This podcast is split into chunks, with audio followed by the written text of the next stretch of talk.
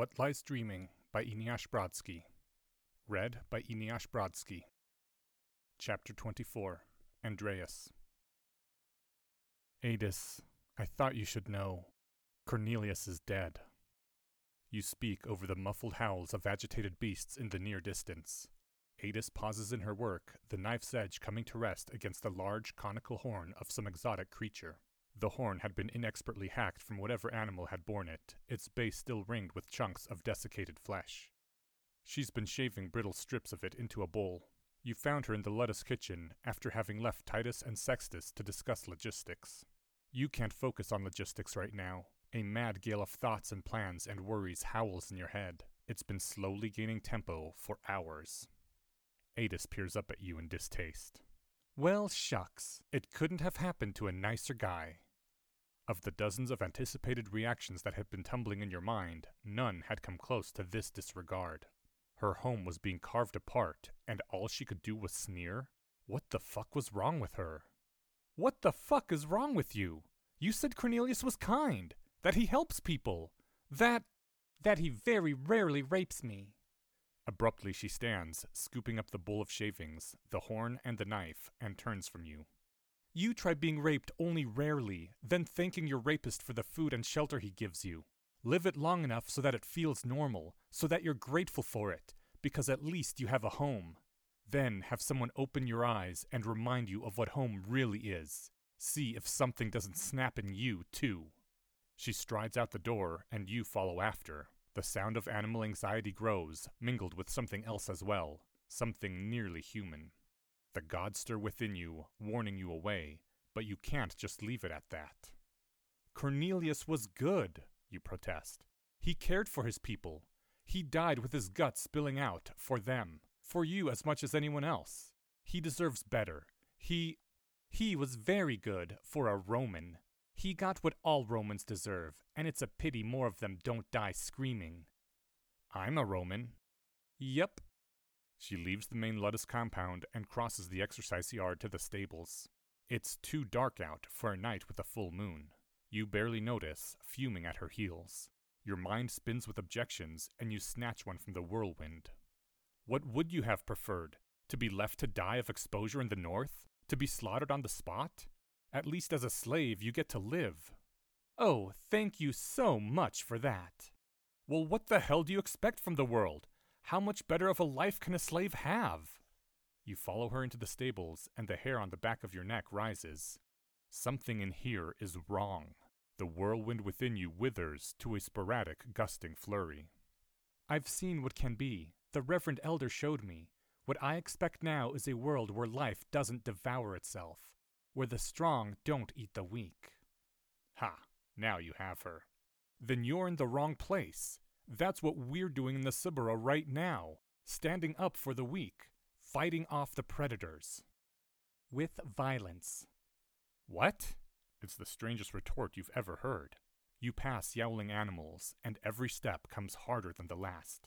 The gusts of words within you peter out to a sluggish breeze, leaving you with only the bared foundations of truth. It is still truth, though. How else do you stop violence? That's what defending the weak means. Fighting for them, because they can't fight for themselves. Yes, this world, it's all one big gladiator's pit. The final arbiter is always violence. It's madness. But, you're at a loss for words.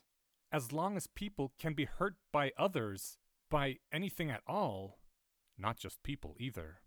Anything that can feel pain or be damaged has to be able to defend itself, somehow. That's what it means to exist. It doesn't have to. You turn a corner and feel yourself gripped by an undertow that pulls at your will rather than your body. It is made of jagged, tearing syllables, ripped from a throat that must have once been human. The syllables crawl inside you, pull from the inside of your skin. Their source lies down the corridor, behind a warped door. Their current eddies, swirls, then reverses course, pushing you away. Aedas doesn't seem to notice. She walks down the corridor as if nothing touches her. You struggle after, straining to focus. But how? Incomprehensible alien words push into your mind, competing with your own thoughts. It's hard to pick out the ones that belong to you. As long as two things can, can touch, can affect each other, it can't be helped. How do, do you change that? I don't know, but a sane God would. Now leave me alone. She opens a door, the door, and enters. The gods make themselves known now, filling you with dread, warning you not to enter. This is important enough that they've broken their silence. You disregard them and step through. A stunted, hairless man, tattooed with crawling lines, sprawls in the center of the room. He gurgles the eldritch blasphemies that assault you. You can tell he's in pain, partially crippled by the way he writhes. His left hand holds a thin, horsehair brush. He dips it in the crook of his right arm, which wells with blood. It's fed from an oozing wormhole burrowed in his bicep. He paints crawling lines on the floor. He paints the seams of the world. The world is only these lines. Only they are real. The rest is inferred, dreamed into existence by you. The thing that looks like a stunted man lifts its gaze to you. It stills its tongue. You should have listened to the gods. Words come from the small man now, unknown to you, but natural words, of human origin. Atis replies to him in the same language. The man pushes himself up into a sitting position, dumping his well of blood down his arm and over the floor. He speaks further, gesturing with the brush. Atis's face contorts into outrage, and she glares at you. You? You too? She sets down the bowl of shavings and stalks over to you. Her hand comes up, twisted into a claw, reaches for your eyes. You wait. You can't believe, after all her talk of violence, you can't believe she would attack now. Her fingers come to rest against the side of your face. They are stiff and tremble slightly. Why you? She asks, so softly, words that wouldn't disturb petals. What makes you so fucking special? Can she sense the presence of the gods inside you? You were so sure she heard them too, but she didn't say anything before. Whatever the old man said must have convinced her. Now the two of you can work together in righteous purpose. Your heart quickens, but your voice sticks, remembering her question. You can't tell her why the gods speak to you. You can never tell anyone that. You left that in Jerusalem. Her eyes travel down your body, resting at your hand. Can I change your bandage? She asks, bizarrely, breathing it like a seduction. Unease trickles down your scalp like the greasy remnants of murdered friends. No! You draw your wounded hand back silently, hiding it behind you, but you don't pull away. Ada sighs and looks back up into your eyes.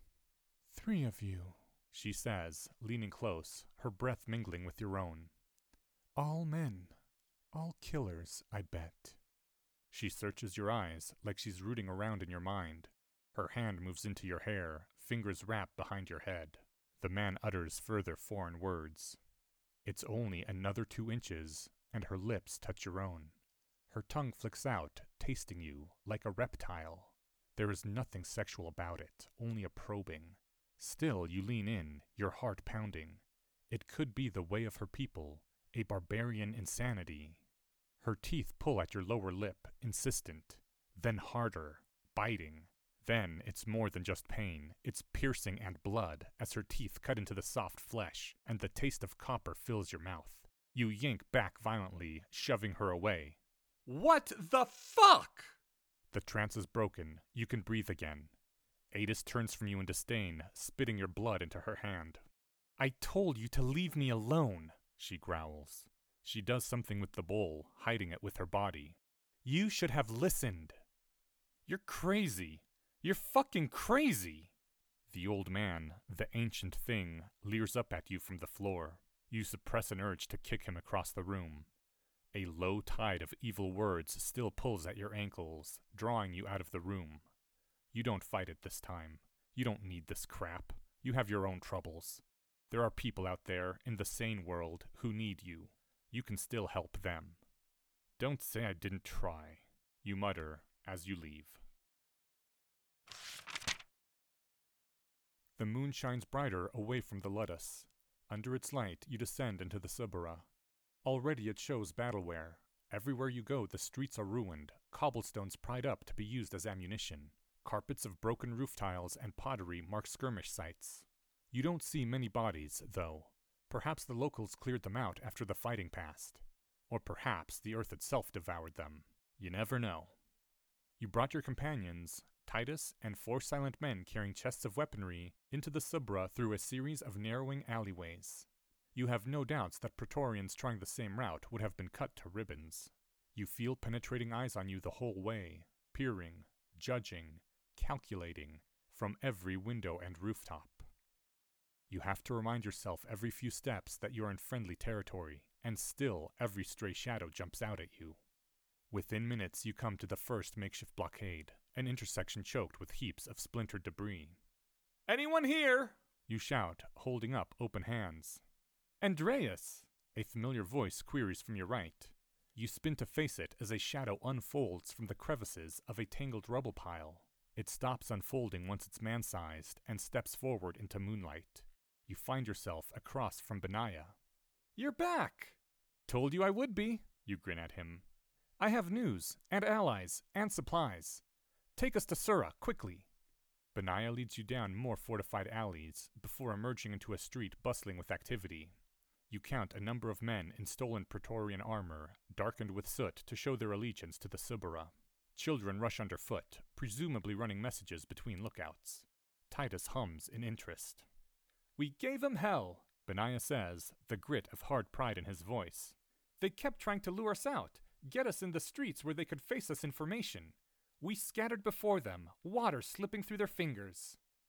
As he speaks, you hear murmurs and occasional gasps as people recognize you. Some of them turn from their tasks and scurry after you. You don't know why. What compels people to draw close like that? Is it something about the gods inside you? Can they feel them? But this never happened before last night's raid on the Quirinal grain stores. Your mind gnaws at the problem, continuing to spit out guesses against your will as you strain to listen to Benaiah. "When they pursued us into alleys or tenements, when they spread themselves thin, we hit them from behind, from above. Cripple a few, then leave them chasing our ghosts. That drew them further into the warrens, got them further from their friends. You were right, they bled by the buckets. At dusk they withdrew to lick their wounds." He's lost your attention. Or at least, you've stopped listening to his words. His movements captivate you. There's something off about him.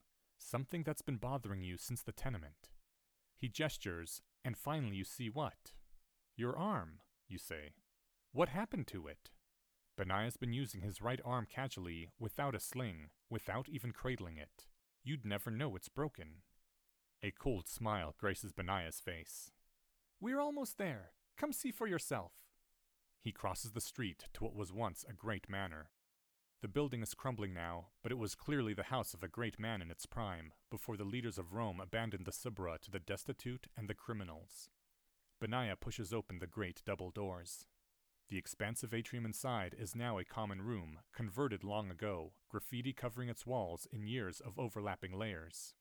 Its central pool has been filled in and tiled over. Recently, the room's been repurposed again.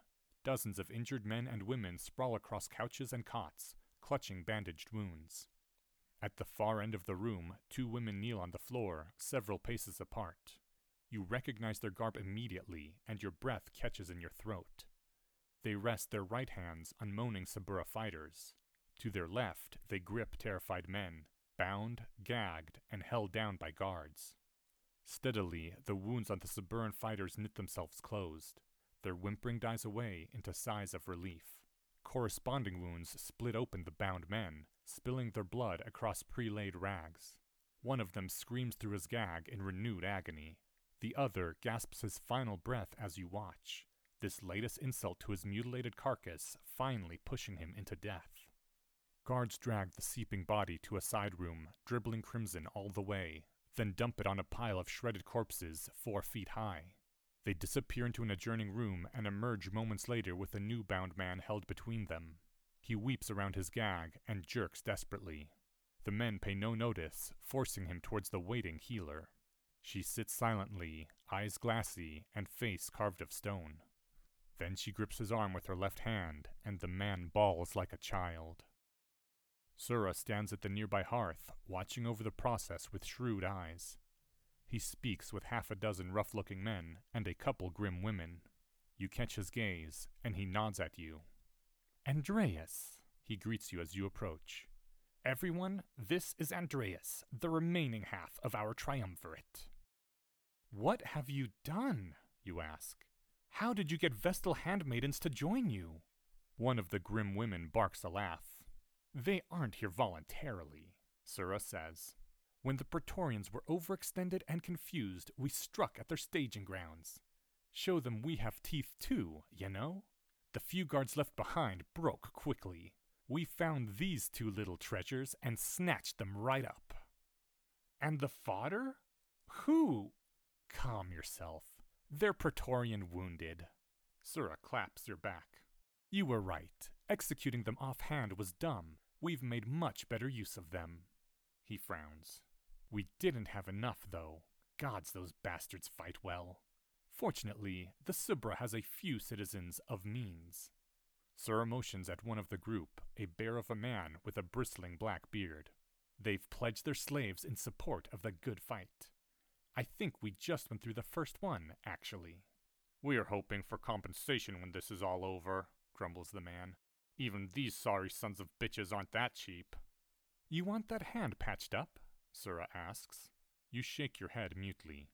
You think you're going to be sick. Aedas' hate gnaws at your guts. Her bite wound throbs in your lip. Within you, the gods raise a clamor, shouting their fury. You were happy enough to be healed when it was Jews dying for you, one of them notes, but she's quickly drowned out by the overall rising tumult. Titus steps forward, forcing himself into the conversation. The Praetorian Prefect can't let this stand, Titus warns. Healers are too important. The Senate can take his head for losing even one. Decimus will send the entire Praetorian host into the heart of the Subura and kill everything that moves, until he gets these Vestals back. And who are you? Surah asks. Titus, you mumble. A friend. He works for Marcus Verus. I also command the first cohort of the German Legion, he adds. Immediately half a dozen blades are drawn and pointed at Titus. Not yours, though. You're unarmed, too slow. You realize that his confession doesn't even register as surprising.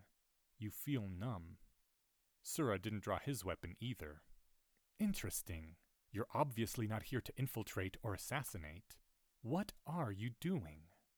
Titus flashes his winning smile like he spent the entire day waiting to be asked this. He cracks his knuckles, relishing the moment. Tomorrow morning, Decimus expects to charge his army of loyal soldiers into a disorganized mob. Titus's eyes glitter with joyful malice. I'm here to help you absolutely ruin his day.